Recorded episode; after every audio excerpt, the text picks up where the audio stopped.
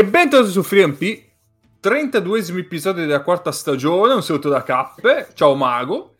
Oh, buonasera, eh, io saluto Matteo Van Der Poel, Richard Carapaz, Caleb Iwan, Simon Yates, Joao Almeida, Mikel Landa. Mago, Arno togliti sto naso rosso dal Arno naso. De Mar, Peio Bilbao e Time Nanesman, cioè la mia oh, squadra del fantaciclismo per il giro. togliti sto naso rosso. No, è un naso basco perché ho due baschi, un uh, baby, baby fenomeno in caso e insomma, un lituano ce l'hai? No, eh, Lituania e ciclismo fanno veramente cacare. un, un, saluto a Munas Navardauskas, unico esponente di, di un certo livello. Ciao Neis, visto che sei già subentrato. Vabbè, io faccio la quota macchina per il momento stasera. Va bene. Ciao Nick. Buonasera a tutti quanti, buonasera. E ciao Egno. Eh, buonasera, io vorrei dirvi che il basket è quello sport dove nella stessa sera eh, abbiamo visto quello che ha fatto Gianni Santetocumpo in gara 1 contro i Boston Celtics e quello che è stato fatto al Paladozza di Bologna tra eh, la Fortitudo e Napoli. È lo stesso sport, anche se eh, messo in scena in maniere leggermente diverse. Eh sì, eh sì, eh sì, eh sì. Va bene, allora, stiamo registrando un po' tardi, quindi direi di accelerare, andare subito al momento, Egno, prego.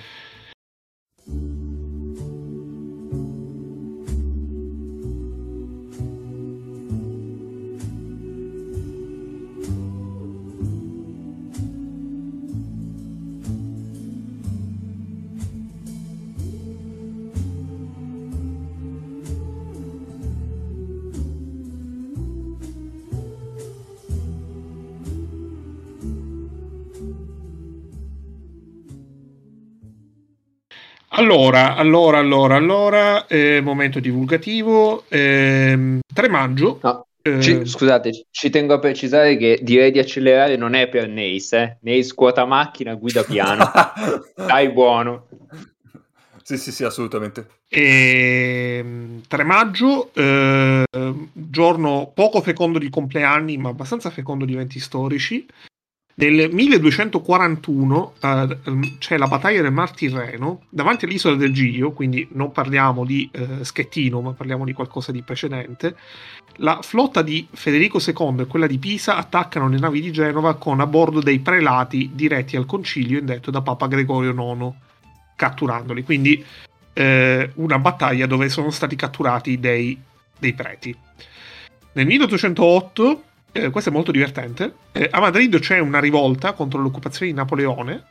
Eh, I massacri del popolo spagnolo da parte dei francesi ispireranno i quadri di Francisco Goya, tra cui la tela Il 3 maggio 1808, di cui vi allegherei l'immagine che è abbastanza carina e che potrebbe essere anche la copertina della puntata, più che altro perché rivedendo quel quadro eh, ho provato un po' le sensazioni del finale di Fortitudo Napoli.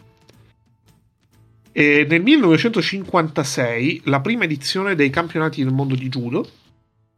Nel 1979 eh, Margaret Thatcher viene nominata primo ministro eh, nel Regno Unito, ovviamente è la prima donna a essere mai nominata primo ministro nel Regno Unito.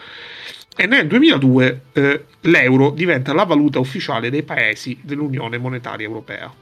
Quindi Esatto, UE. UE è proprio...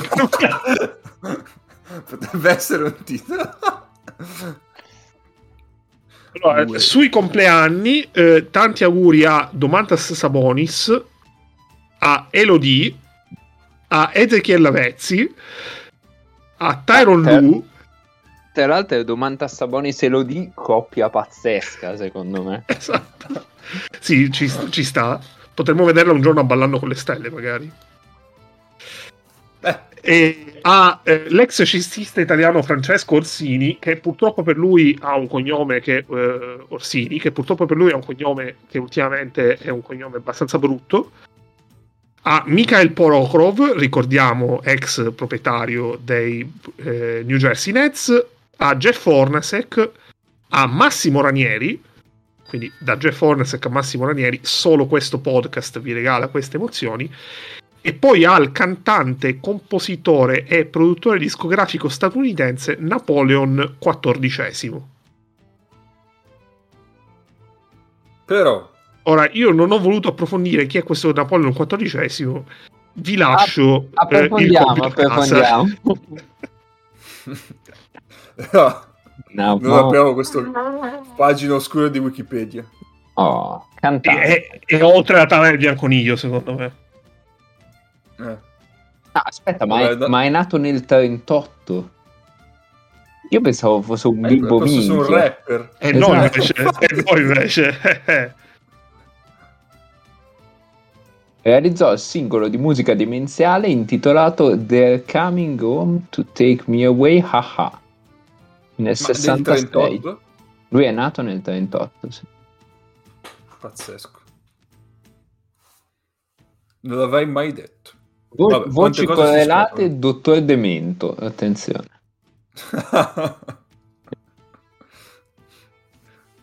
Dai, sentiamo questo questo elemento. No, eh, boh, adesso devo...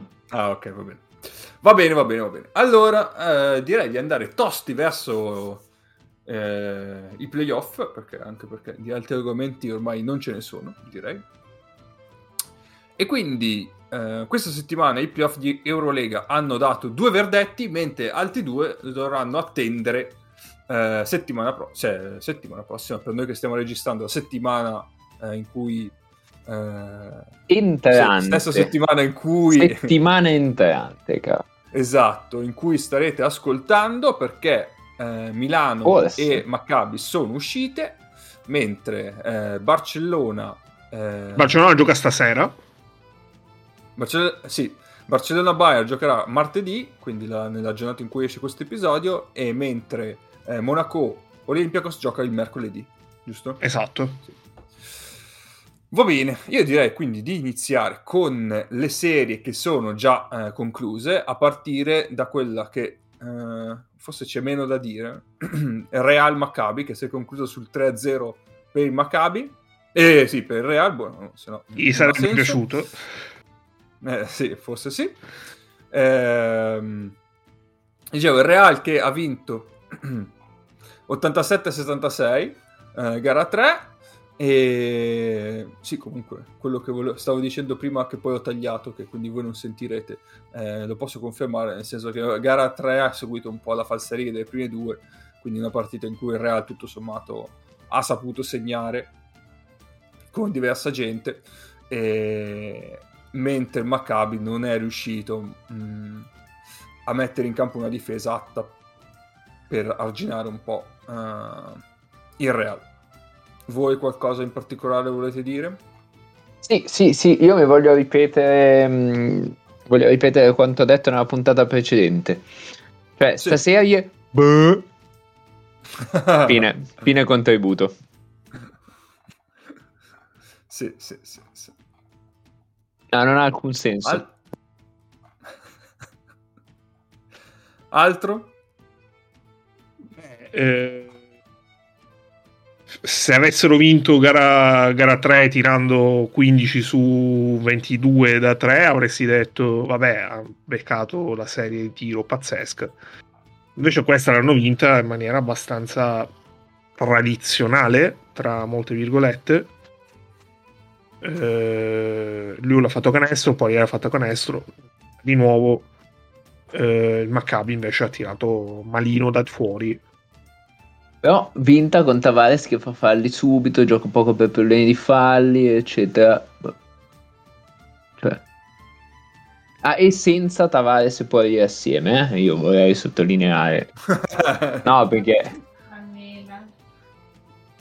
Dici che è importante. No, è che se lo aspettavano Tavares e Poirier assieme, quindi sicuro il Maccabi l'avrà preparata e di conseguenza non li hanno, Certo. non li hanno schierati.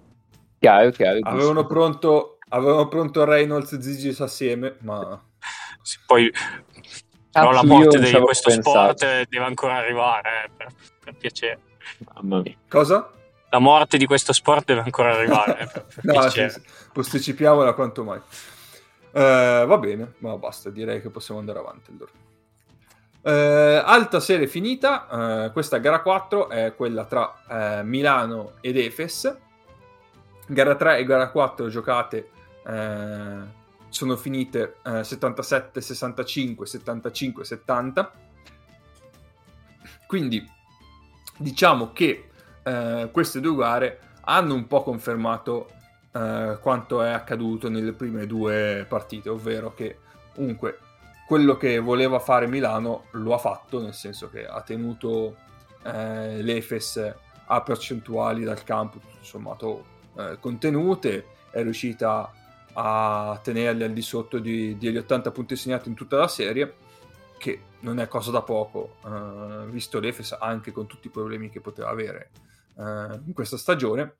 Eh, però, però eh, comunque l'Efes ha trovato sempre buone cose da Mizic e Larkin e in particolare in queste due ultime partite eh, c'è stato anche l'esploit di Plyce, diciamo, perché eh, non l'esploit di, Blo- di Bobois. No, Bobois proprio non si è più visto. Hai nati di defensive offensive rating cap eh, delle quattro partite in media? De- dei giocatori o dei... No, delle squadre. squadre. Sì, sì, te le vado a recuperare. Eh, e il pace eh... di Milano, ovviamente, viste le recenti citazioni. Credo, credo il pace di Milano sia 185. All- allora, eh, cambiamo unità di misura solo per il pace di Milano. Assolutamente.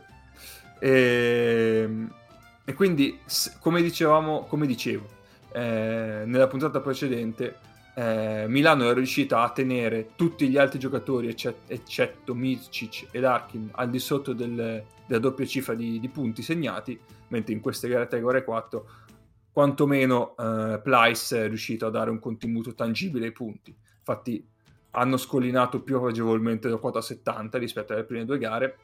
Eh, dall'altra parte invece con tutti i problemi eh, vari ed eventuali di Milano tra rotazioni e assenze varie, eh, c'è sempre stata un po' di fatica e, e un, po', è un po' riduttivo forse nel segnare e quindi alla fine se non riesci mai a segnare una certa quantità di punti è difficile comunque vincere oggigiorno. Allora, mi eh, chiedevate... Signora mia. mi chiedevate i rating, arrivo subito. Allora. Vabbè, il pace, il pace non è mai salito sopra eh, i 65 possessi, a parte eh, gara 2 in cui si sono giocati 70. Hai eh, visto che Milano deve giocare ad alto numero di possessi. esatto. Perché... No, che poi in realtà non è nemmeno una cazzata, però vabbè. No, no, quello, quello, è un discorso che dicevo anch'io settimana scorsa, che per quanto Milano eh, metta in campo una difesa della Madonna, poi secondo me non riesce mai ad ottimizzare quella difesa con un po' di transizione. Eh, perché è l'esatto opposto di quanto ho detto. Vabbè. Sì, da sì, qualcuno. Sì, eh, vabbè, ma quello, cioè, ma il, quello, il, problema di Milano è stato proprio quello, cioè il fatto di non riuscire ad alzare il ritmo della partita nei momenti in cui recuperava dei palloni, insomma. Sì, sì. Ma c'è il discorso che uno può anche giocare poi al 24 secondo, però proprio non c'è proprio la volontà, ma in tutta la stagione, non c'è proprio la volontà di, di, di, correre in transizione. Non so se solo per, eh, diciamo, difetti dei giocatori o anche per volontà del, dell'allenatore, ecco. Eh, uh, può, può, essere che Messina, cioè una partita a ritmo un po' più basso, eh, ti sembra un po' più controllabile e quindi ci può stare che Messina la prediliga. Prediliga sì. controllare un po' di più gli attacchi e le chiamate a metà campo, però boh, non, non saprei. Cioè è difficile comunque, io non, non riesco a concepire che eh, si, si, vada così poco, però vabbè. Eh, allora, eh, in gara 3, 101 eh, di offensive rating per Milano, 119 per l'Efes in gara 4 107 di Milano, 108 di Milano, 115 eh, di Efes. Qua cosa avete da dire? Allora, dunque, eh, Probabilmente il problema principale di Plyce non è quello che ha fatto nella metacampo eh, offensiva, eh, perché sono situazioni che devi per forza concedere in un pick and roll con, eh, con Mizic e Larkin. Tra l'altro in gara 4, ma anche in gara 3 direi, Larkin è stato limitato molto bene meglio di Mizic e, e si è proprio scelto di, di giocare più contro Plyce che contro Larkin, secondo me, correttamente. Sì, sì, sì. No, um, certo, certo. Mm, anche se, vabbè, le scelte di Milano non sono sempre state molto, molto evidenti sui pick and roll, soprattutto sui pick and roll side a entrare, cioè, boh, non, non, lo so se volevamo negare il centro e fare il fondo, oppure ogni tanto ce lo prendevamo, insomma, non, non era molto chiaro la scelta contro Mizic e Larkin, secondo Quel, me. Que- quello che era chiaro, che ne abbiamo parlato la settimana scorsa, abbiamo solo accennato, erano gli stunt eh, verso eh, la quello, fine delle azioni. Quello molto interessante, nel senso che mm, Milano ha proprio preparato e quando dicevamo giocare contro gli altri, cioè i Plyce, i Merman della situazione, i Singleton, eccetera, eh, gli Elijah, tutto sommato sul lato debole. Eh, sul cambio, cioè quando veniva provocato un cambio e c'era uno fra Mizic e Larkin, solo con loro due in possesso di palla, eh, Milano proprio staccava l'altro, l'altro difensore sulla posizione di guardia dal lato debole e si andava a raddoppiare e si obbligava il palleggiatore a, a liberarsi del pallone tentando qualche volta di anticipare anche. Secondo me anche quello... Sì, c'è una rotazione a tre poi. Eh, anche quello fatto un po' meno bene di quanto si potesse eh, lì bisogna averci un, un tempismo clamoroso. Eh, però con, no. diciamo, con Shields e Hall è una cosa che si può fare. Invece sì, sì. Eh, Hall spesso costretto sul portatore di palla, quindi magari era l'uomo che cambiava e poi doveva andare a doppiare lui. Insomma, non... Ehm, vabbè, i soliti problemi di costruzione del roster, no? Eh, dove certo. c'hai i giocatori che devi utilizzare per fargli fare otto cose, devono crossare e colpire di testa. Eh, è più o meno all poveraccio deve eh, fare, sì, sì, sì, deve fare tutto lui se possibile su un assist di all avere all che tira da tre eh. vabbè e, ehm, quindi questa è la prima cosa. La, la seconda, appunto, ehm, Price non l'hai punito dall'altro lato. Cioè, tutti, tutti gli short roll, eh, complice anche Heinz, non esattamente dentro la serie dal punto di vista offensivo. Eh, cioè, l'ho visto punire molto di più dei lunghi molto meno mobili di lui, anche dal palleggio, anche, anche con gli roll nei posti giusti e poi attaccando. E, ehm, e, invece di là l'Efes ha potuto riempire molto l'area. E tutto sommato, Price si trova a suo agio in una situazione del genere. E sulle riaperture Milano non ha fatto mai caneste. Cioè, eh, quello che ha fatto caneste è stato Grant. E credo, e credo che questo dica tutto di gara 3 gara 4. No? Quindi, sì. quella è la situazione in cui devi far pagare eh, Price, no? Eh, semplicemente. Poi, vabbè, in gara 4 finalmente Ataman si è accorto di avere per le mani Elijah Bryant, quindi una guardia che guardia ala, 2-3, insomma, che sa, che sa anche mettere palla per terra se necessario, che difende bene, eccetera, quindi ha lasciato in, te- in campo 37 minuti. Quindi, insomma, diciamo che l'Efes non mi ha fatto tutto tutta questa impressione positiva nella serie. No, no, no. Eh, secondo me Milano sarebbe uscita nelle condizioni in cui è con tutte e sette le altre. Eh, sì. non so, il Maccabi che... Boh. Sì, Ma... cioè, sei tipo su una radio. Eh, aspetta che devo aggiustare il microfono allora, perché qua mi si... L'adio, mi l'adio ronda sembra.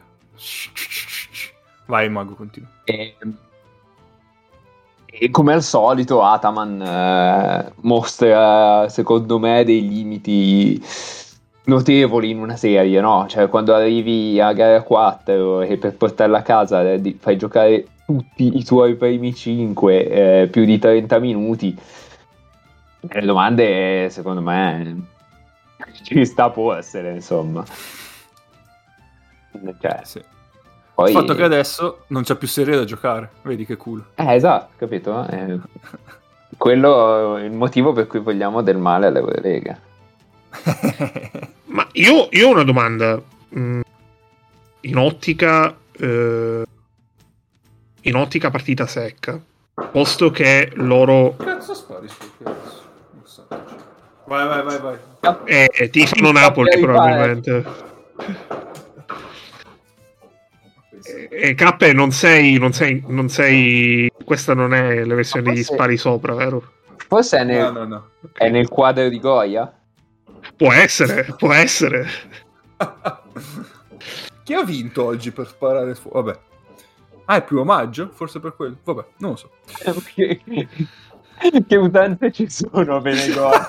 Sparare al primo Che maggio. cazzo ne sa? Ok. Ti viene in mente qualcos'altro? Comunque, eh, non so, allora. noi- noi abbiamo vinto gara 1 di playoff Wisp. Eh, forse sono per Non quello. lo so. Forse Prego. gioiscono per la fortitudo. boh. Vabbè, allora. Ma- eh, secondo voi, in ottica partita secca, perché questo Efes è meno pericoloso se lo è di quello dell'anno scorso? Perché l'anno scorso, posto che sono andati anche vicini, abbastanza vicini a perderla, sia in semifinale che in finale, più in semifinale forse che in finale, eh, però era una squadra più forte, era una testa di serie numero 1, numero 2, o numero 1, numero 2, comunque venivano da una regular season di alto livello. Mizic aveva giocato una stagione, una stagione da MVP. Quest'anno è decisamente diverso comunque il contesto. Beh, oddio, in una gara secca in realtà non lo so se sono peggio di quelli dell'anno scorso. Eh, ti direi perché, perché hanno molte meno opzioni.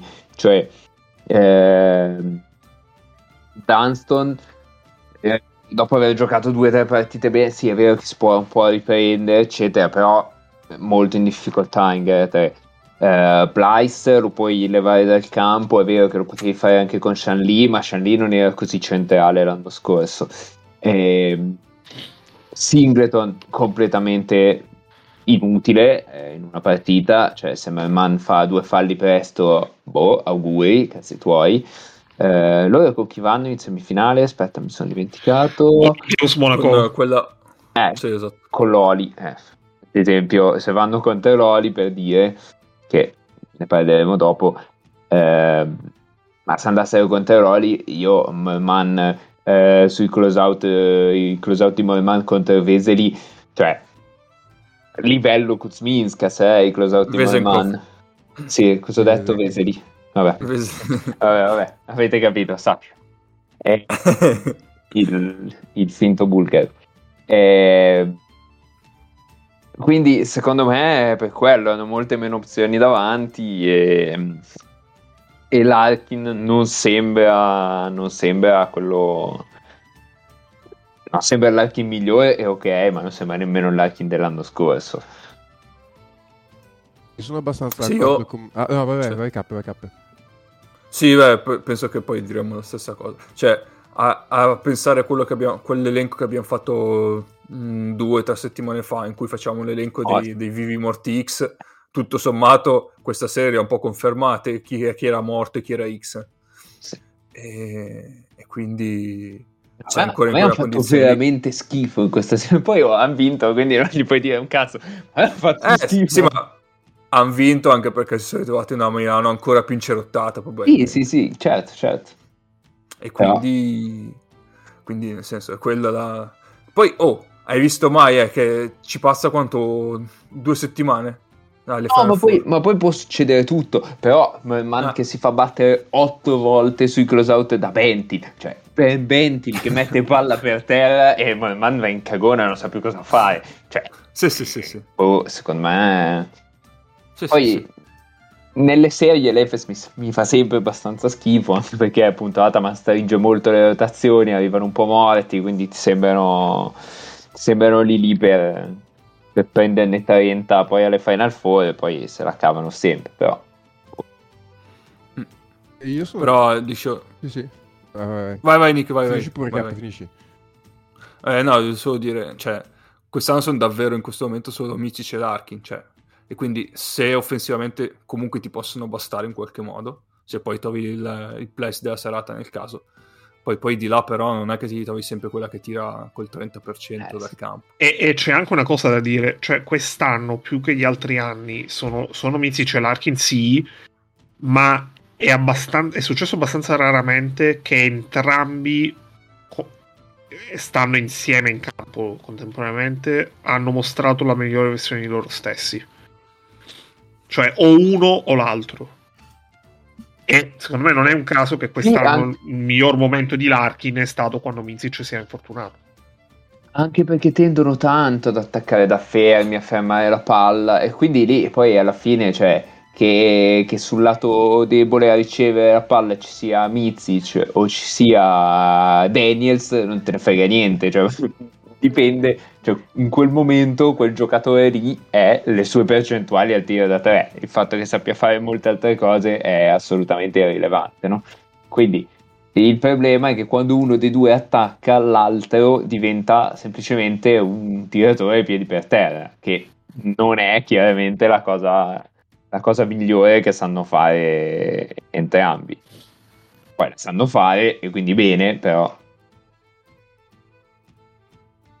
Dica Nick. Sì, sì. No, cioè, sono d'accordo con quello che avete detto voi. eh, E poi appunto la questione che dicevi anche tu, K, comunque l'Efes vince così in maniera comunque, cioè 3-1, però comunque eh, diciamo non limpidissima, comunque non è che ha dominato la serie contro la Milano che era, sono ai minimi termini, molto vicina, quindi già questo s- do- parla un po' delle condizioni in quell'Efes. L'unica cosa però è che eh, ga- su gara secca secondo me con l'Olympiacos la chance ce l'hanno più che col Real o beh, penso col Barça, insomma vediamo cosa succederà in gara 5, però insomma eh, vediamo. Eh, però con l'Olympiacos, anche per quello che dicevo, dicevo la settimana scorsa, che eh, ovviamente con un livello di salute fisico molto più alto in questo momento, però è una squadra che ha dei concetti simili a Milano, nel senso che mh, magari non hanno la super stella, però c'è tutto appunto un sistema che deve funzionare, deve girare. Su partita secca abbiamo visto anche l'anno scorso che eh, il sistema invece che gira attorno a due superstar può eh, può essere pericoloso per una squadra fondata sui concetti su cui è fondato l'Olympiakos. Eh, si è visto anche un po', poi dopo ne parleremo con la serie con, con- Monaco, come ogni tanto l'Olympiakos magari eh, avendo molti giocatori che finalizzano su creazioni degli altri, quando si ferma la creazione va un pochino, tende magari a fermarsi, in una partita secca eh, l'accoppiamento con l'Olympiakos per l'Efes potrebbe non essere malvagio, detto però che appunto attorno a Mizic e Larkin c'è veramente poco, poco, poco, quindi potrebbe essere troppo poco anche per una partita secca. Ma, ma andiamo appunto a Olympiacos eh, eh, Monaco. E finalmente abbiamo avuto due in serie in cui finalmente abbiamo avuto due partite punto a punto, dopo che nelle prime quattro di questa stagione erano abbastanza finite tanto a poco per una delle due. Io questa serie è quella, anco- io quella che capisco ancora di meno, sinceramente. Ma eh, vediamo un attimo. Eh, allora, eh, la, la- la serie si è spostata appunto a, a Monaco e quindi eh, gara 3 l'ha vinta l'Olympiacos 87-83, mentre gara 4 l'ha vinta eh, Monaco 78-77. Eh, Con Loli che ha avuto un buon tiro di Lucas per vincere partite serie, tra l'altro. sì, Eh, sì, Loli, sì, sì. Loli ha buttato via un paio di possibilità di chiuderla, eh, secondo me.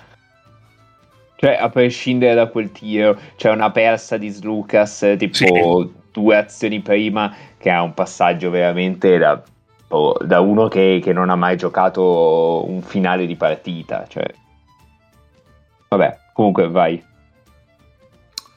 Eh, sì, io mi ricordo più che altro il parziale del terzo quarto di gara 3, di gara 4, scusatemi. Eh, il parziale del terzo quarto di gara 4, ok. 27-19, vedo. Esatto, eh, di Monaco che era sotto anche di una decina di punti, eh, se non anche 11, e ha ribaltato uh, il tutto in poco più di 5 minuti. Ma cioè, nel senso, quello che ha funzionato è stato uh, mettere assieme un quintetto, uh, un quintetto, di giocatori che sanno segnare sia da solo che uh, sugli scarichi, quindi James, Bacon, Thomas, Donta Hall, e poi c'era pa, pa, pa, Paris Lee quindi eh, i tre esterni che erano in grado sia di creare per loro che anche un po' per gli altri sugli scarichi, diciamo. Eh, Will Thomas che, che è sempre l'ira di Dio alla fine, cioè nel senso dove va, dove va sta e sta bene. E, e ha girato un po' tutto. Poi difensivamente non saranno i migliori, però hanno il fisico e l'atletismo per poter stare con l'Olympiakos.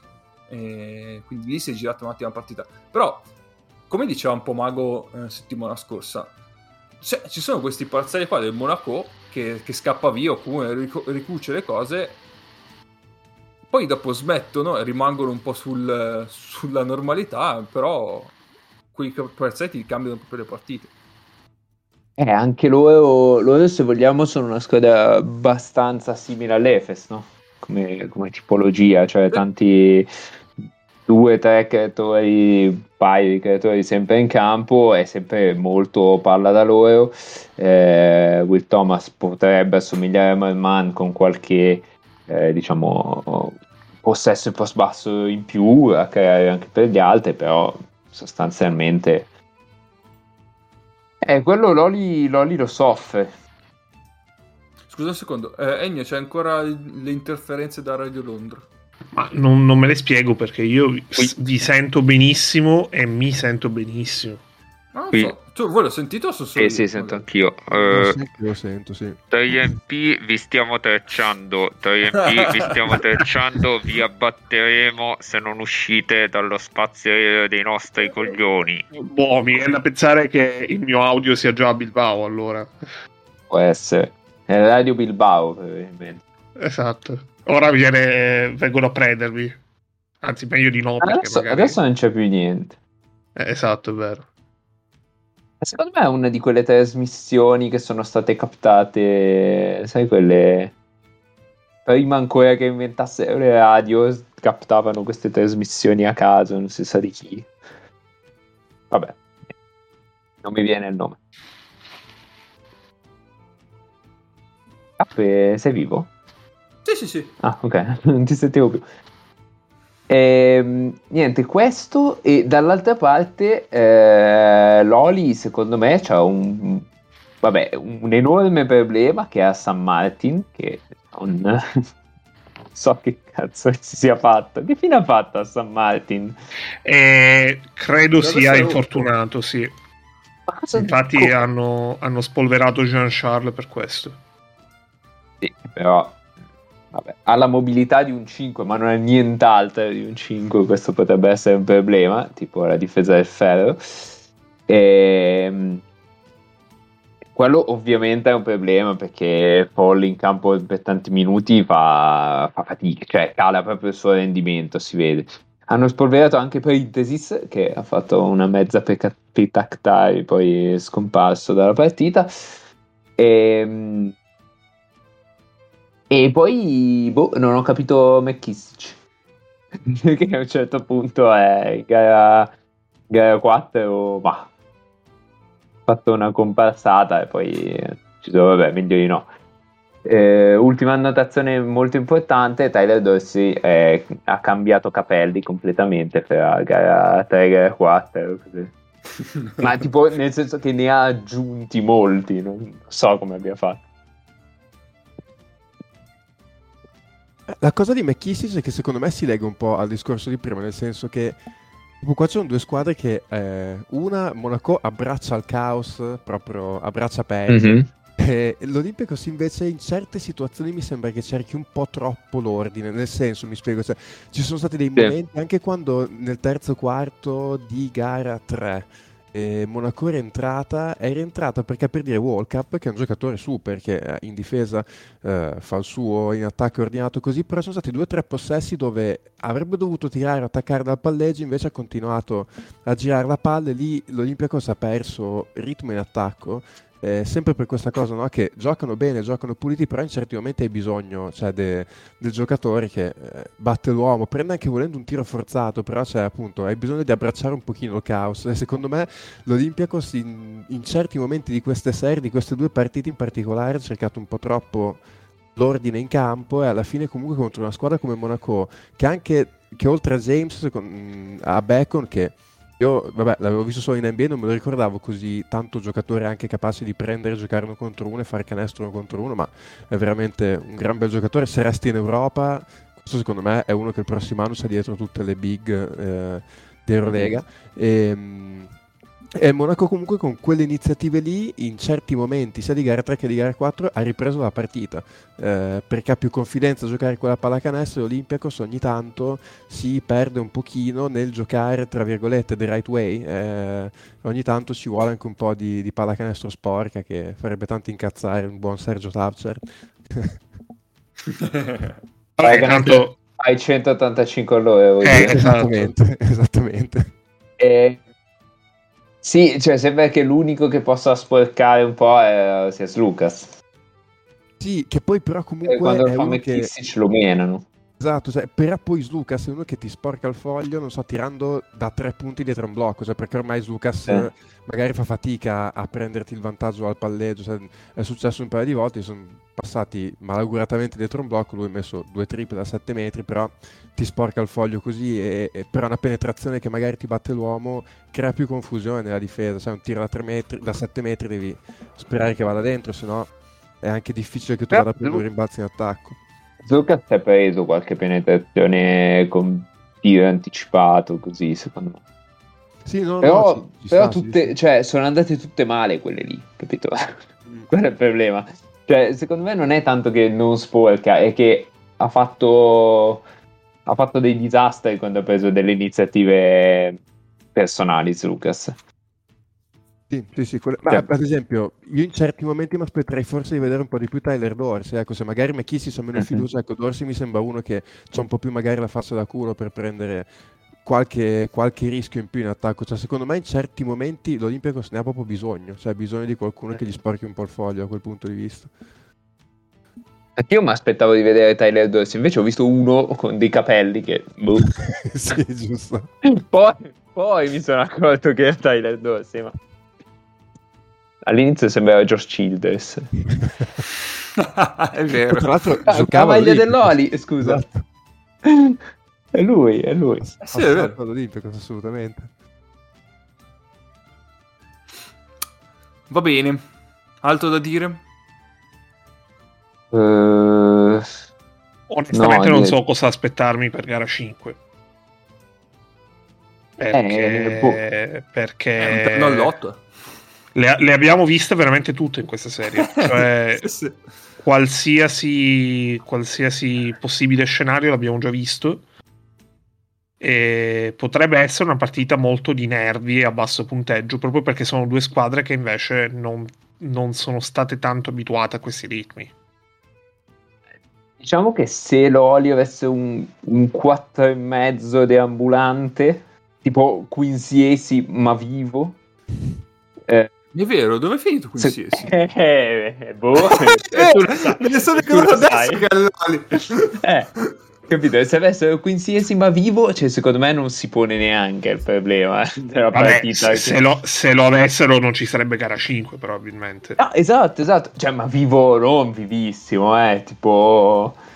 Tipo Boris quando muore che, che Caterina Guzzanti fa ma non è proprio morto morto morto ma vi ricordate quando Quincy Ace doveva spostare gli equilibri totali dell'Eurolega Sa- se, andava, se tornava al Maccabi chissà che Quincy Ace mangia anche lui solo super più ah, chi lo sa Vabbè. va bene eh... è moltissimo Va bene, se non abbiamo altro andiamo all'ultimo. Eh, c'è, c'è l'altra, esatto. Oh, allora, Oh, andiamo signore. All'ultima serie e o- stasera risponderemo al quesito. Ma Trinchieri, oltre ad essere un bravo allenatore, ha la possibilità di scegliere, non so, tre partite eh, in tutto l'anno in cui scientemente decide che la, la- la squadra avversaria tirerà da cani, e così succede, no? c'ha un potere mistico che può controllare questa cosa, perché se no io non me lo spiego.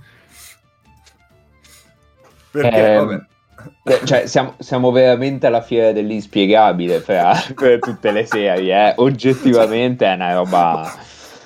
Io non so, mi vedo Trinchieri con una sfera di cristallo che dice: Oh, allora, gara 4 è la Sì, ma- gara in cui il Barcellona tira da cani. per- È così.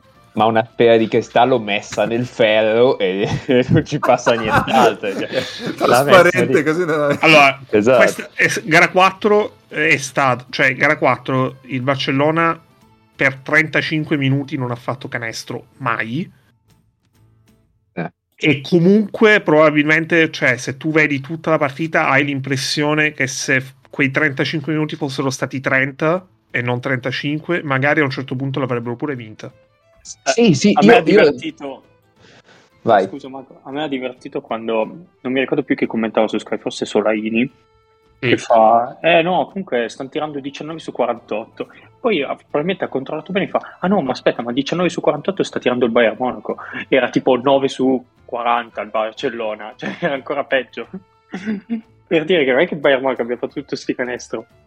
No, il Barcellona ha fatto, ha fatto 30 minuti raggelanti e i primi 5 minuti del quarto periodo semplicemente brutti.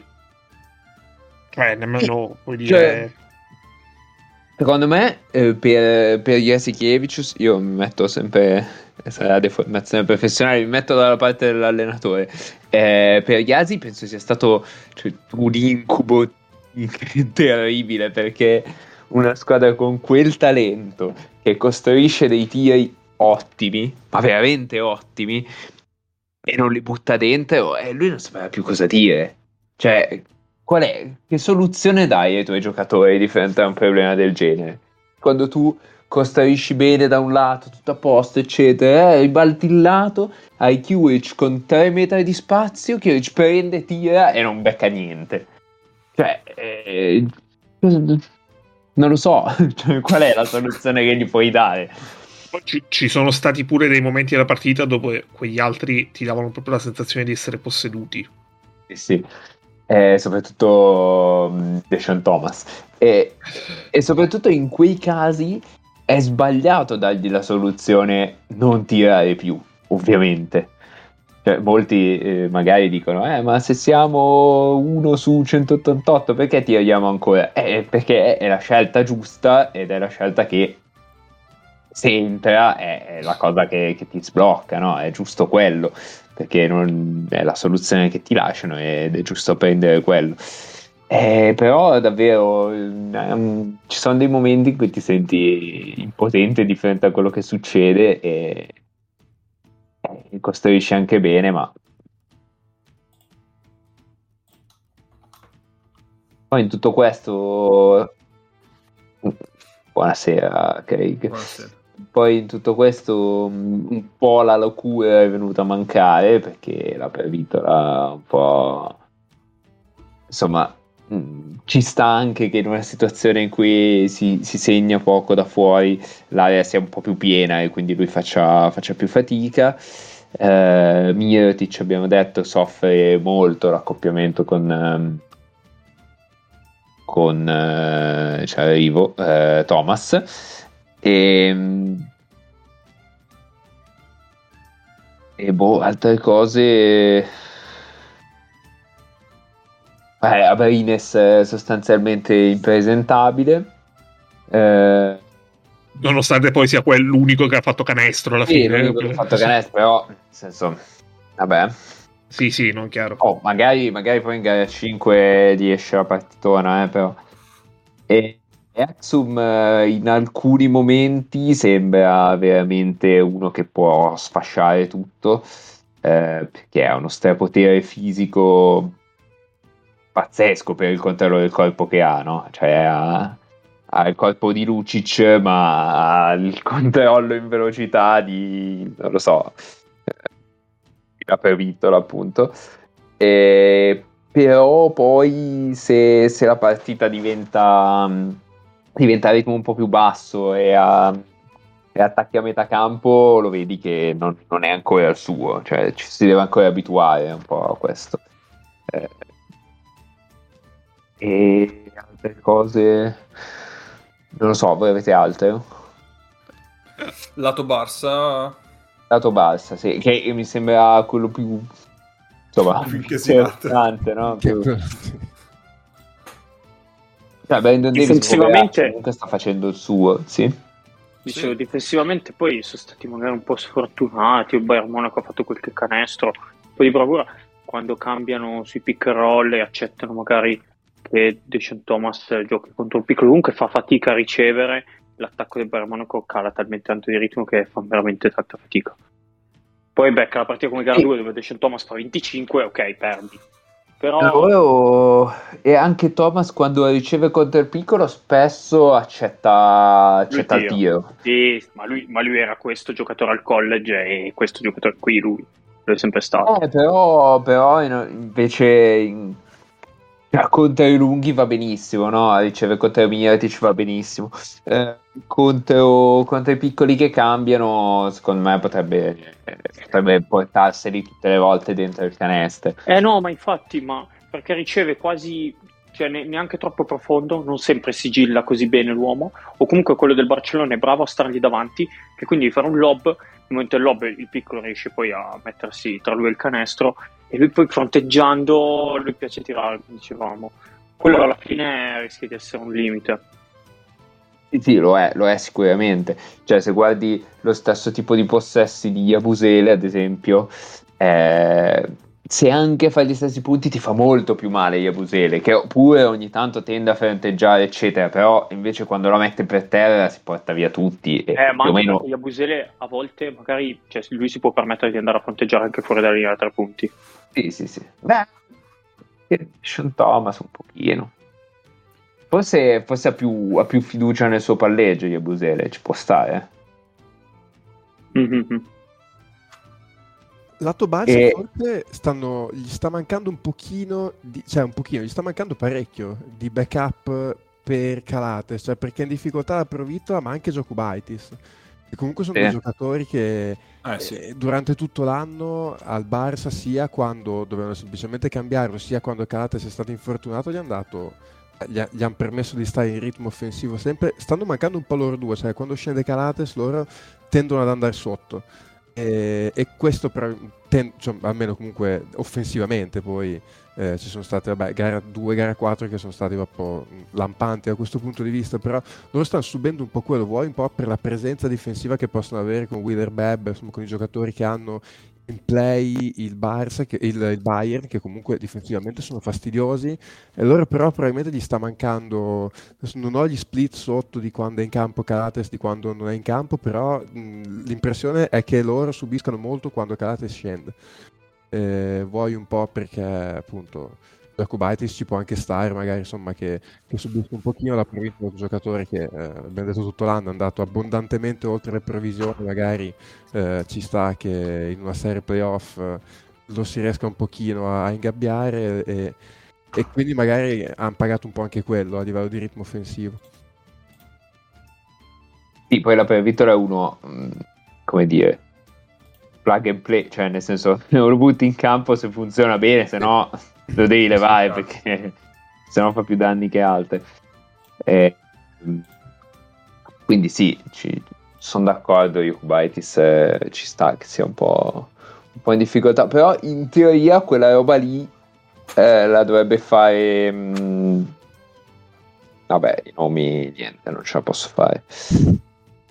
Eh, oddio, ne ho parlato prima. Exum? Exum, esatto. Exum. Eh sì, in teoria sì. Eh, però, però non ce l'ha ancora, no? Eh, cioè, secondo me appunto Exum quello è, è, poi stato anche il premio che ha avuto in NBA, cioè non... era quello che si pensava tutti quanti, questo se diventa un playmaker con... Uh, del cui di un certo tipo ha uno chassis fisico per cui è devastante, no. non l'ha mai messo dentro, è, è quasi più è quasi più un hanga in questo momento Exum, nel senso sì. che è quel Sì, tipo di sì, giocatore sì, lì sì. piuttosto che un, eh, appunto, un, un play che ti, che ti fa, tra virgolette, girare la squadra. Ma per loro, cioè, alla fine, nel- nella normalità, Exxon dovrebbe fare quello alla fine. Cioè, l'anga con un po' più di abilità dal palleggio. Sì, caso sì, di diciamo- necessità, perché comunque c'hai Calates, c'hai Yukubaitis, c'hai la Provittola. Finché, finché si va a 200 all'ora, Exxon quella roba la può fare. Sì, Cioè, Esatto. se, se vai forte, quella. E tutto sommato anche Yokubaitis probabilmente è, è uno che è più a suo agio in un contesto... eh, insomma, di, di transizione eh, piuttosto A che... 185 allora, Cento- scusa, scusa, 100... non 200. Perdono, perdono, errore mio. Errore mio. Eh, eh, no, 200 perché vanno più forte di Milano. Ehm, sì, non lo so, anche lì faccio... mh, Cioè, vale un po' il discorso che vale per Milano, cioè che ogni tanto sembra che accettino di andare piano, eh, qui perché probabilmente dicono comunque il talento per vincere lo stesso, invece non è, forse non è così, così giusta la, la scelta. Scusate, apro, Sì. apro e chiudo una parentesi subito. Ma l'Eurolega non ha ancora corretto i plus minus totali nei tabellini. Sono ancora non divisi per 5. E Ma si cazzo, che i tabellini di Eurolega erano stati dati in gestione alla Lega Basket. cioè, il plus minus de- del Bayern eh, in gara 4 è più 35. Ma ha Ah, perché, perché sommano. Eh sì, li sommano e non dividono per 5. Eh, notevole. Eh beh, Porca. Devo dire notevole. bravi, bravi, bravi tutti, bravi tutti. Ma allora anche le percentuali, scusa, non possono sommarle. Eh, Cazzo, quelle no, quelle, quelle fanno la, be- la bella divisione. Eh, Sarebbe stato notevole. Eh, no, lato Bayern, io ho sempre la solita domanda, cioè cosa diavolo ci fa Scisco in Lega? Al di là di questo, ci accogliamo. Ehm, beh, possiamo dire che Otello Hunter sta giocando una serie È vivo, è vivo. fuori, fuori da, da ogni carta di identità. Cioè, ma proprio fisicamente eh, non ha senso. Cioè, fa, fa delle, fa delle difese al ferro che boh, pensavo che non facesse più da 5-6 anni. Correre il campo verticalmente, anche lì non so bene come.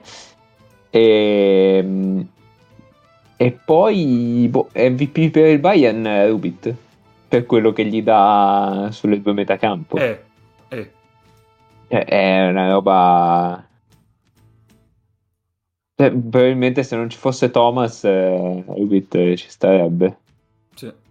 Per tutti e due. Eh, non lo so. eh, forse c'è anche la possibilità di vederli un po' di più insieme. Però questo. Tanto alla fine il Barcellona non è che ci abbia sti, Eh, capito, sti contro fisiconi, Davis. quindi ci puoi andare. Tanto poi con, con Rubit o con Thomas puoi, puoi comunque cambiare sul piccolo, no? Sì, sì, sì. Quindi, Secondo me, beh, contro Shanley non lo puoi fare probabilmente, ma contro Davis eh, sì. Sì, sì, sì. Quindi anche nei finali così. Va bene. Quindi questa qua, anche qua, cioè, E- que- questa in teoria ha, ha meno, diciamo, è, è più prevedibile, mh, sempre che Barcellona. sempre che le non cose incappi- vadano come, come dovrebbero andare. Cioè, nel senso- Esatto. Però intanto, non so, se, Sì, per- se come- Trinchieri come viene in mente- spendere un altro jolly, non so. Qua mi viene in mente il podcast di Francesco Costa che più di una volta ha detto noi solitamente diciamo se tutto va come deve andare salvo dimenticarci che non va quasi mai come dovrebbe andare quindi Eh, è vero. bisogna, bisogna fare attenzione Eh, io volevo. Io avevo una considerazione in generale sul Bayern. Che, che credo ci sia molto eh, revisionismo su quella che è la stagione del Bayern e in generale su quello che è eh, il discorso di Trinchieri, soprattutto in comparazione, perché è sempre un gioco divertente di comparazioni con eh, Milano e Messina. eh, volevo precisare mh, alcune cose. Eh, no, perché cioè, ba- No, quello, che leggi è, quello che leggi in giro è eh, Trinchieri con una squadra di giocatori nettamente inferiori. eh, va a porta il Barcellona a gara 5, l'anno scorso porta Milano a gara 5. Eh, è un allenatore straordinario, meriterebbe una grandissima squadra perché già con questi che sono dei, dei scappati di casa, guarda cosa fa. Allora, eh, punto 1, il Bayern eh, sta giocando una serie d'applausi, ha fatto una- un finale di stagione comunque da applausi non- perché è, è riuscito a tirarsi su nonostante abbia avuto un focolaio Covid che credo abbia colpito tutti i giocatori e il Bayern ha 18 giocatori, quindi eh, non è facile una cosa di questo tipo. Però il Bayern è senza, cioè, e questo si può dire con ragionevole certezza, senza l'esclusione delle russe, il Bayern nei playoff quest'anno non li giocava. Esattamente come il Maccabi.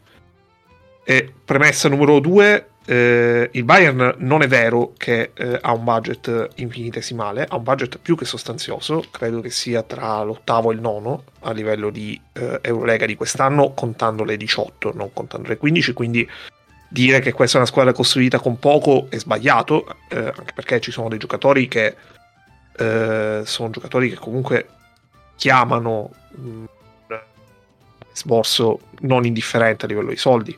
Iliad l'anno scorso giocava al Sesca e eh, adesso gioca al Bayern, comunque non, non lo paghi due lire un giocatore così, ma in generale tutti gli altri. Poi quando si fanno questi paragoni eh, si tende sempre a vedere l'erba del vicino e credere che quella sia più verde. Il Bayern no- con Trinchieri non ha vinto finora un trofeo in Germania, cioè nemmeno né il campionato né la coppa. E finora, da quando c'è Trinchieri, ha sempre vinto l'Alba. E in generale, da quando il Bayern è fi- una squadra di licenza fissa in Eurolega, il Bayern non ha mai vinto il campionato. E eh, credo abbia vinto solo una Coppa di Germania o forse nemmeno quella. Quindi, secondo me, quello che se parliamo di questa serie, il Bayern merita un sacco di eh, elogi. Se parliamo di questa stagione, ne merita decisamente di meno, anche se ha avuto un bel po' di attenuanti, perché ha avuto, oltre al discorso del Covid che citavo prima, ha avuto dei problemi di infortuni abbastanza seri. Lucic, per esempio, non ha, ha giocato metà stagione e l'abbiamo visto comunque non tanto in questa serie quanto magari in quella dell'anno scorso con Milano quanto Lucic faccia la differenza per questa squadra però eh, quello che eh, bisognerebbe ricordarsi tutti un attimo è di non farsi prendere nell'assolutismo eh, nel dare per assoluti quelli che sono giudizi emotivi sul momento perché sul momento noi siamo portati a dire cazzo questo Bayern è una squadra pazzesca Trinchieri è veramente il miglior allenatore del mondo meriterebbe di allenare eh, i Milwaukee Bucks. Quanto contestualizzando tutto ci sono dei discorsi diversi da fare posto che Trinchieri è un grande allenatore Va bene. Ci sta. Sono d'accordo. Su, nell'assolutismo, per un attimo, ho, ho avuto delle, dei momenti di, di fleccio. Ci sta. Eh, giustissimo. Però volevo anche dire che secondo me quelli che lo dicono non sono i nostri ascoltatori. No, no, ma infatti, ma infatti anche. io assolutamente sì, assolutamente sì, però eh, fornire più armi per eh, vincere la battaglia della ragione eh, è sempre una cosa buona e giusta. Ass- assolutamente, assolutamente. No, è, è più un vanto che faceva a noi che il nostro pubblico, eh, i nostri ascoltatori, sono di qualità. Acc- accenni di assolutismo. Eh, eh, eh, Mago, sì. No, eh, non mi ricordo più. Ehm. Ah, no, sì, una cosa. Basta, basta dire che eh, Lucic è il giocatore più talentuoso, ha tantissimo talento. Non è vero, Lucic si fa un culo così su ogni possesso difensivo. Segna i tiri che deve segnare davanti, ma non è un grande talento. Cioè, Larkin è un grande talento. Eh, Mizic, vabbè, discutibile. il Ciacio è un grande talento, Mirotic è un grande talento, Lucic è un lavoratore della Madonna, ma non è un grande talento. È un talento grande. Ecco. Gira con Eh, un grande vabbè. pennello sulla. Fortissimo. È fortissimo. Lucic è fortissimo. Fortissimo, ma Ci certo possiamo, che è limitare, ci possiamo limitare a questo, non dobbiamo per forza dire. Ma certo che è fortissimo, ma dire, cioè, dire è un grande talento vuol dire che è uno a cui si può dare palla in mano e dire va bene, ok, adesso mi crei un vantaggio tu. Eh no, cioè abbiamo visto che va molto in difficoltà, a meno che non ci sia Brines a difendere su di lui, ma questa è un'altra questione. Fa molto in difficoltà in una situazione del genere e purtroppo con l'assenza di Iliad gli ha dovuto toccare anche un po' più del previsto, no? Eh sì. E sai cosa? Delle volte si Ehm. confonde il giocatore intelligente col giocatore di talento, che Eh. n- non sono sempre due cose che coincidono, anzi. Eh, Lucic sicuramente ha del, del QI cestistico elevato, eh, però appunto come dici te, il giocatore di grande talento è appunto Larkin, Mike James, quella gente lì. Perché per talento si intende talento, palla in mano nel tiro, no? Esatto, Poi, esatto. cioè, se mi dice è un, grande è un giocatore di grandissimo talento nel tagliare, sono d'accordissimo, probabilmente è il miglior tagliante dell'Eurolega Lucic. Fa, non lo so, fa 3-4 canestri, no, a partita magari no, però 2-3 canestri a partita che, cioè, davvero sbuca a caso in mezzo all'area libero. E bravo Trecchieri che gli fa dei curl screen apposta, ma eh, è veramente un giocatore che sa dove tagliare e, e legge gli spazi benissimo senza palla. E questo ricorda abbastanza Kalinic, ad esempio. Sì. Queste, queste situazioni sono molto simili sia per lui che per Kalinic. E, mh, è un altro giocatore così, cioè non, non di grandissimo talento palla in mano, ma che sta facendo veramente tanto, soprattutto sui cambi, li tiene molto bene, mette pressione sulla palla, è Wheeler Webb, che eh, insomma magari non ha giocato una stagione proprio al, al suo livello, ma in questa serie secondo me è fondamentale. E, e sta giocando una grande serie rispetto Eh sì, sì, questa serie è molto bene. Eh sì, sì, Sì, sì, sì. chiaro. Sì, sì, sì. Va bene, ci siamo? Sì, ricordiamo che eh, Barcellona-Bayern è ma stasera, cioè martedì, Martedì 3. mentre eh, Olympiacos Monaco è mercoledì, come Valencia Virtus Bologna. E questo era un gancio bello facile. Bravo Ennio, bravo. Madonna. Madonna, ma si bravo. vede che abbiamo dei professionisti. Eh, sì, eh, sì, Gancio, eh, gancio destra alla mandibola questo. Esatto. sì. Va bene, passiamo giusto, giusto appunto all'Eurocup, quindi. Eh, Eurocup che ha visto giocarsi i quarti di finali nella settimana passata, eh, che hanno visto vincitore la Virtus, vincitore Valencia e poi, attenzione, locura totale. locura, la locura di e poi attenzione, altri due belli upset. Ale, eh? Siamo già a Allora- quota 4, no? Io, io vorrei dire una cosa eh, su eh, uno dei due upset, non quello del Bursaspor, perché quello del Bursaspor, a vabbè, ce lo ricorderemo tutti per l'intervista all'intervallo di Vabbè, John Holland. Quella, quella è copertina già. Eh, io vorrei dire, eh, allora guardatevi l'ultimo minuto di Gran Canaria Andorra e guardatevi il contropiede di Brussino. Eh, Oh, d- se posso aggiungere, guardatevi anche il fallo che, che- con cui Brussino fa fare i due libri del sorpasso ad Andorra, perché Brussino prima di quel timeout lì, ha- di quel contropiede lì, a tipo 20, tre- 35 secondi dalla fine con Gran Canaria in bonus, spende un fallo a metà campo senza nessun tipo di senso su Clevin Anna, credo, eh, con Andorra che non stava facendo canestro su azione dal terzo quarto. Così, spende un fallo a 35 secondi dalla fine della partita a metà campo su Anna che ha spalle a canestro, bonus, due liberi e, e Andorra sorpassa.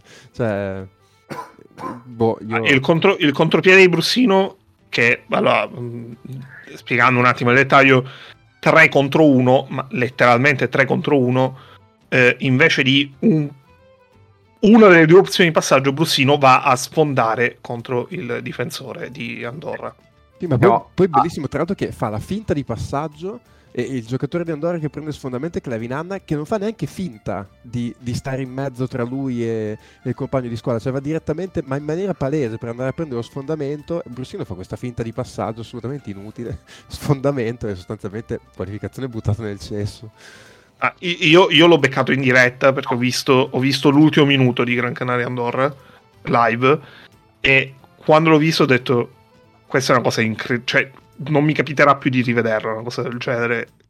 In una partita di quell'importanza l'ultimo minuto punteggio in equilibrio. Perché è una cosa veramente che ti spieghi cioè è tipo un mindfuck enorme. Diciamo che la- l'azione secondo me è descrivibile con un, eh, una frase di Elio le storie tese della canzone El Pube che è emozionando al suolo si spetascia. Eh, secondo me Bersino ha fatto quello. E tengo a precisare che... Eh? E poi protesta anche, come dicevamo. esatto. esatto. Ci tengo a precisare che il campione non è così. Ecco. Eh, no, comunque, eh, rimanendo su questa partita qua, cioè, ehm, non è una vittoria Andorra. cioè, an- allora, eh, per- questo non è un upset, eh, mi spiego mm, perché quel quadrante di tabellone con Gran Canaria, testa di serie, che onestamente io, cioè, a me è piaciuta poco dall'inizio. eh, Gran Canaria, poi bravi loro, hanno vinto il girone e tutto, però a me sinceramente, cioè, numero uno più falsa non ci poteva essere. E, e appunto mh, loro hanno giocato vabbè, l'ottavo di finale contro Slask, eh, di cui avevamo già parlato, che era arrivata ai playoff senza aver mai vinto una partita fuori casa, tutte queste robe qua. E, e l- senza avere mai vinto una partita a momenti sì, sì, esatto, ci hanno vinto giusto con tre e Slask, poi Slask con il mio lavoro qui è finito. esattamente. e, e incrociavano il quarto di finale tra Andorra che in questo momento deve pensare a salvarsi perché è ultimo in ASB e Budusnost che dopo aver fatto un girone d'andata eccellente tipo è morto, non è mai È risorto cioè non neanche a Pasqua è risorto. E infatti poi ha perso abbastanza nettamente anche il quarto di finale con, con Andorra e il- l'ottavo di finale e il quarto di finale Gran Canaria l'ha perso da solo con le sue mani. Cioè io vi do una statistica. Negli ultimi 5 minuti di partita Andorra non ha fatto un singolo canestro al campo. 0 su 8 dal campo negli ultimi 5 minuti di partita Andorra. E Gran Canaria è stato in vantaggio anche in doppia cifra in questa partita. Eh, salvo che nell'ultimo quarto non, non ho capito per quale motivo hanno deciso di andare in bonus dopo due minuti e mezzo. E quindi praticamente Andorra sfruttando anche questi falli intelligentissimi che ha fatto da lì in poi Gran Canaria, cioè manate a metà campo senza senso con Andorra che non, aveva- non sapeva veramente più cosa fare in attacco e solo tirando dai liberi praticamente ha vinto questa partita, non sanno veramente neanche loro come. Eh, infatti, cioè, che da questo quadrante di, di- di tabellone potesse venire fuori una sorpresa ci stava, perché appunto Gran Canaria non era una 1 molto solida e tutte queste cose qua, però onestamente, cioè, eh, chi ha visto la partita, cioè, il suicidio di Gran Canaria è veramente incredibile, cioè, veramente incredibile come, come abbiamo perso con una squadra che onestamente non mi ha dato neanche l'impressione di avere tutta questa garra per andare a vincere questa partita Andorra. Cioè, mh, ah, c'è stato un momento, l'unico momento di, di gas di Andorra è stato a un certo punto che Miller McIntyre è impazzito, ha fatto tipo 10 punti consecutivi e, e lì era avanti in doppia cifra Gran Canaria, ha fatto un parziale quasi da solo che sono tornato pari.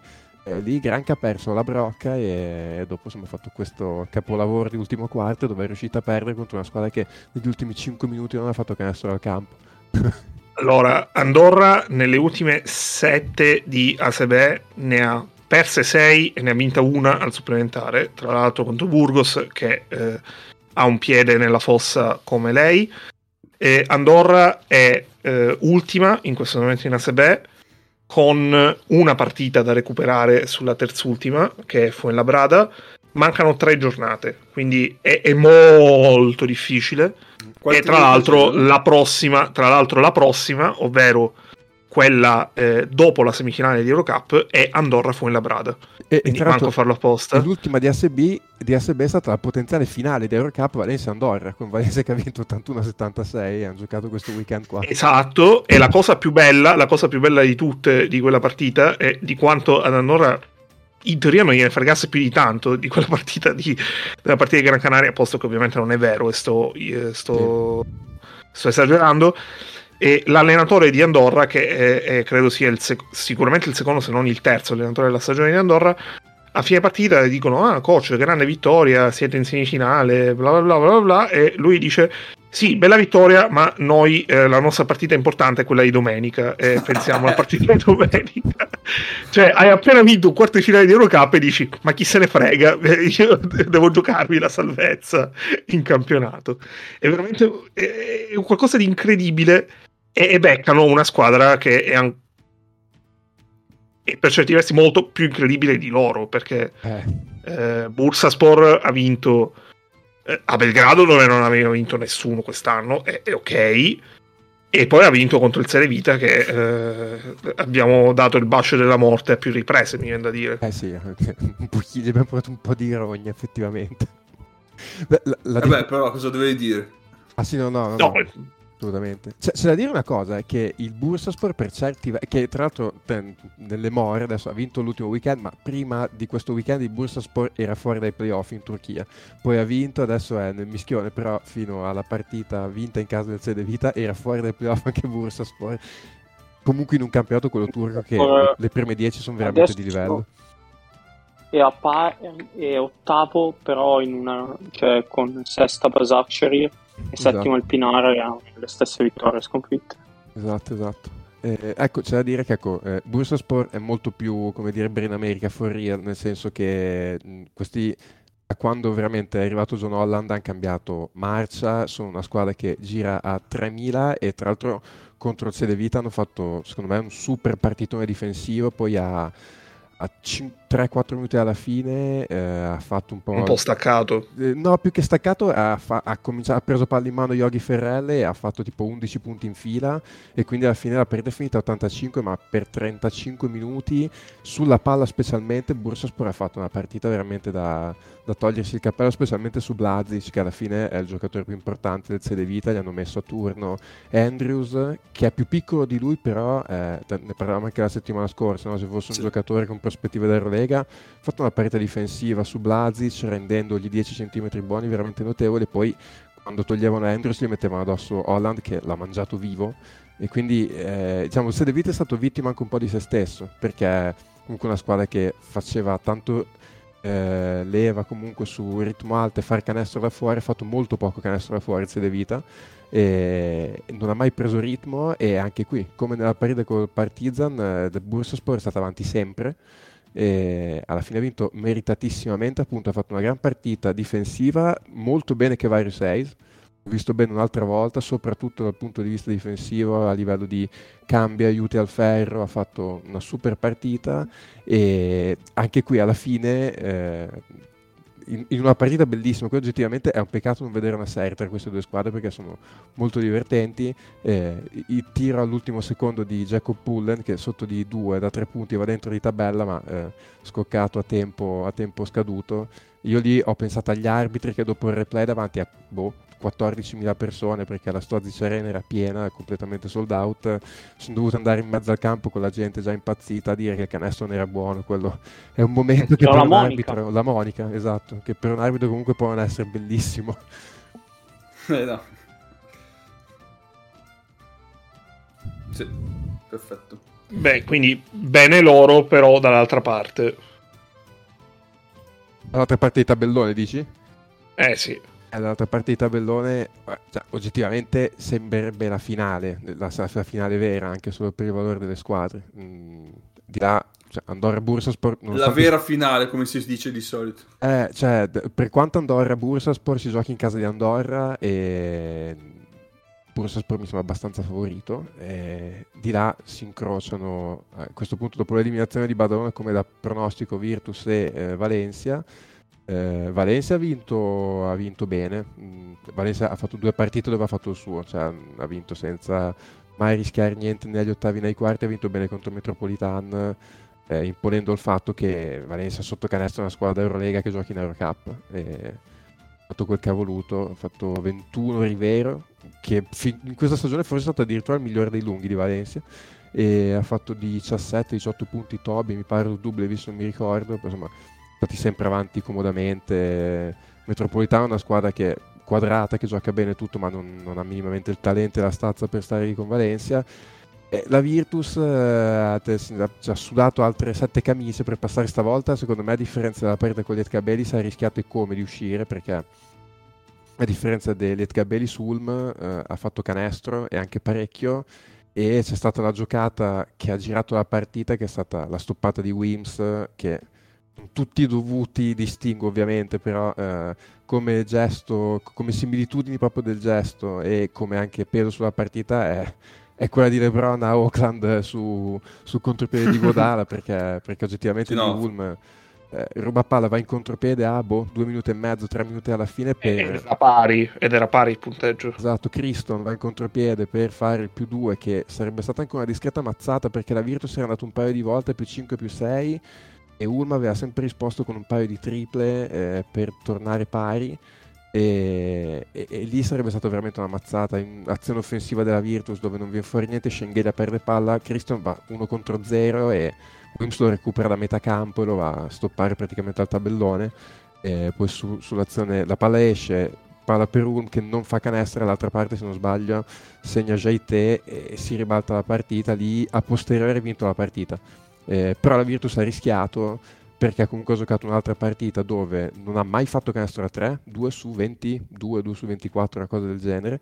E, però ecco, nelle difficoltà al tiro, secondo me la costante della partita con gli Ercabelis, dove anche lì avevi fatto poco canestro, è che tu comunque hai limitato tutto il resto, cioè hai perso 5 palloni in tutto, che vuol dire che hai tolto a Ulm il contropiede, eh, perché comunque cioè, Ulm è una squadra che ne parlavamo anche la settimana scorsa, giocatori molto atletici che giocano uno contro uno, che si esaltano in campo aperto, tu comunque hai gestito molto bene il pallone e, hai tolto i punti facili da, da, quel punto di vista, cioè li hai obbligati a, ad attaccarti a difesa schierata e a inventarsi anche dei canestri uno contro uno e poi sei stato molto bravo a sfruttare il fatto che loro erano senza Felicio cioè te in un momento di forma completamente fuori di testa, ha fatto 27-11 con tipo 8 punti consecutivi nell'ultimo quarto che sono stati decisivi, c'è stato un, canestro secondo me che considerate le dimensioni sue pazzesco, ha giocato un pick and roll con eh, Teodosic che gli ha dato la palla in corsa lui l'ha ricevuto in mezzo a due o tre difensori, è riuscito a coordinarsi, a fare due passi e poi solo di polpastrella a toccarla, farla rimbalzare sul ferro e andare dentro. Cioè, in questo momento veramente già te in un momento di condizione pazzesca. E quindi alla fine, insomma, mh, da un lato pericolo scampato, dall'altro però l'hai scampato anche mh, in, giocando la tua pallacanestro, cioè perché comunque vincere una partita di questo tipo quando tiri così male da fuori non è scontato e alla fine tu comunque sei riuscito a togliere a, a, Ulm il contropiede, a sfruttare il fatto che loro mancasse la presenza dentro l'area a tuo favore, comunque insomma ti vai a giocare questa semifinale che insomma c'è Valencia che hai quelle due sconfitte sul groppone, due volte avanti in doppia cifra abbondante, due volte rimontate nell'ultimo quarto, se ti vuoi vendicare mercoledì è assolutamente una bella occasione per farlo. Sì, eh beh, direi la, la, quella perfetta. Sì, sì, sì. E, tra l'altro, parlando della partita così un po' in anticipo, eh, Valencia è più forte sicuramente sotto canestro, perché per quanto appunto Schengelia e Jaite in questo momento loro sono estremamente più lunghi, la Virtus secondo me dovrà essere brava a far valere la propria superiorità sugli esterni, dove secondo me sugli esterni la Virtus è abbondantemente superiore, cioè compensa e forse più che compensa il vantaggio che, che Valencia sotto canestro, perché comunque eh, in questo momento... A loro manca Prepelic.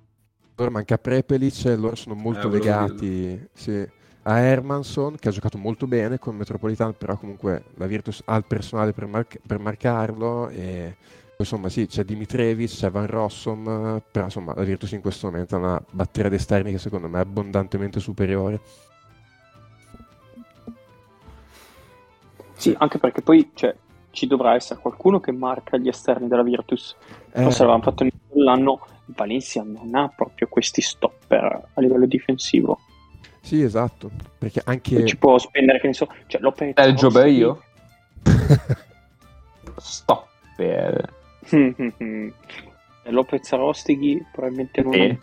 non andrà su uh, Wims che ci, ci, finisce Claver però magari si dovrà sbattere su Teodosic o Bucket Esatto, poi qualcuno dovrà prendere anche appu- eh, Cordinier che adesso è tornato, io spero di vedere pochissimo Bellinelli, sono sincero. Eh, credo che... Ma quando cioè, vuoi vederlo tanto, dai, Nick? Eh no, ma, Ma anche diciamolo. perché, anche perché, cioè, ha avuto dei minuti abbastanza angoscianti ultimamente, mm, cioè, probabilmente non è ancora tornato dall'infortunio a livello di efficienza fisica, ma quando gioca Bellinelli ten- ultimamente tende a vedere il peggio della Virtus. E, cioè, credo che la rotazione a 5 degli esterni sarà Paiola, Teodosi, Saket, Wims e Cordinier. Eh, andrà con quelli e dovrai far valere la tua superiorità lì, secondo me. E sotto, a costo di accorciare molto le rotazioni, limitare i danni, sperare che Jaite, io non credo che potrà ripetere le ultime partite, però comunque insomma mh, faccia- si faccia valere a dovere contro quella line-up lì e, e, insomma s- sperare di fare più di 2 su 24 a 3, se no effettivamente diventa un po' un problema. Beh, se no c'è sempre a chi chiedere, no? Giusto, giusto perché qui esatto, bisogna fare un saluto al nostro amico Pier Ferdinando Casini che giustamente ha segnalato, tra l'altro trollato in maniera molto bella la Scariola alla fine della partita di campionato con Treviso, e ha, fatto ha sottolineato come non è possibile tirare così male da tre punti, giustamente Scariola dopo la partita di campionato con Treviso di venerdì dove la Virtus ha fatto tipo 28 su 29 da 3, ha detto abbiamo seguito il consiglio del nostro general manager che ci aveva consigliato di far più canestro da tre punti, l'abbiamo fatto, sarà contento. Quindi, Ma- Beh, che poi in uno sport che si chiama palla al cesto, dove l'obiettivo è metterla dentro, cioè non è male. Cioè, non puoi fare così fatica contro Ulm, questi scappati di Ulm, no? E, e non, si può, non si può tirare così Di male da tre Ulma. Ulma, Ulma, Ulma, scusa, esatto. chiedo, chiedo perdono. E, e non puoi tirare così male da tre punti. Eh, grazie, grazie per il contributo, grazie soprattutto a chi ti ha intervistato e che ha pubblicato la tua intervista. E, bravo Scariolo a puntualizzare la questione. Sì. Sì, sì, avevo detto in settimana che magari aprivamo il Mate Prego perché sta settimana... Eh, l'hanno proprio Eh, pisciato, eh. han pisciato fuori sta settimana. sì. Del materiale, eh. Tra Casini, Tavchar, chi c'era altro? Eh, non Eh, so, eh, però Petrucci, messo. Petrucci che dice Petrucci, Petrucci. Petrucci, che nessuno è in, è in incarico a tempo indeterminato proprio lui eh Vabbè, Petrucci però è un po' sparare, diciamo, nel mucchio. Cioè, nel senso di Petrucci una frase la tiri fuori. sì. sì sì sì no però ecco cioè, che- Basta che rilasci un'intervista. sì sì sì Ah no, è- Petrucci che mi aveva fatto ridere che aveva detto ancora, credo che stasera non è in forma. Eh, aveva detto Anche che lui- siamo, siamo Dai. tutti pro tempore. sì. Porca puttana. Grande me. Ma che pulpito. Craig probabilmente sta tirando male da tre punti anche lui. Sì. E vabbè, sì, sì, sì. Sì, eh, si avrebbe potuto fare, ma si saprebbe, si avrebbe. Vabbè, Eh, si sarebbe potuto fare, però niente, ma te prego, dai. Va bene. Boh, direi che ci siamo. yes Yes. Eh, sì, sì. Va bene, e allora dai. Eh, ci salutiamo, ci Ah, scusa, sentiamo solo- settimana prossima. solo, Sì, una, sì, solo sì, una sì. precisazione perché sarebbe bellissimo nel caso dovessero vincere Virtus Andorra la finale sarebbe Andorra Virtus in casa di Andorra Cioè, ci tenevo a precisare questa eventualità che non credo si verificherà ma nel caso sarebbe, sarebbe Beh, a magico quel punto una, una trasfertina ci starebbe. eh boia sì Nella ridente Andorra. No, fa schifo Andorra, ragazzi. Non Ah, ci sì? andate mai. Sì, sì, sì. Vabbè. Orribile, non c'è niente. Beh, diciamo che la superficie non aiuta. Però, cioè, tipo peggio di San Marino, ecco. ok, ok. No, eh, sai, per principati si intende. Sì, sì, sì, sì. E Monaco? No, Monaco bella. Cioè, Bella. sì, c'è purtroppo quella spianata lì che serve una volta all'anno per i box eh, della, de- della Formula 1 che è veramente terribile qui- perché non ci possono mettere su niente non è un lungomare. Però per il resto Monaco bello. Quindi Però San Marino non ci sono mai stato, eh. sopravvalutata, giustamente valutata o sottovalutata? Monaco. Monaco. Boh, e io non so come sia valutata dalla gente, però secondo me è sotto- sottovalutata. Sottovalutato, va bene, va bene. Invece Andorra Mentre- sopravvalutato. Eh, mi sa di sì. Sempre in Mezzo tema princi- Esatto. mezzo forte. Sempre in tema di principati, mezzo forte è anche Liechtenstein. Beh, Liechtenstein c'ha anche eh, eh, una canzone dei Nanowar, e quindi cioè, guadagna tipo Pippa 100 minuscola. Mi ci sono perso in macchina qualche anno, cioè un paio d'anni fa nel Liechtenstein perché è già sotto, sotto Svizzera e quindi non si può utilizzare internet e mi sono ritrovato davanti a una cicogna. Sappiate questo della mia avventura nel Liechtenstein.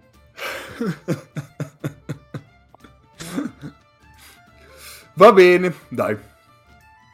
Eh, stateci bene, guardate tutte le partite playoff che potete. Ci sentiamo la settimana prossima. Ciao!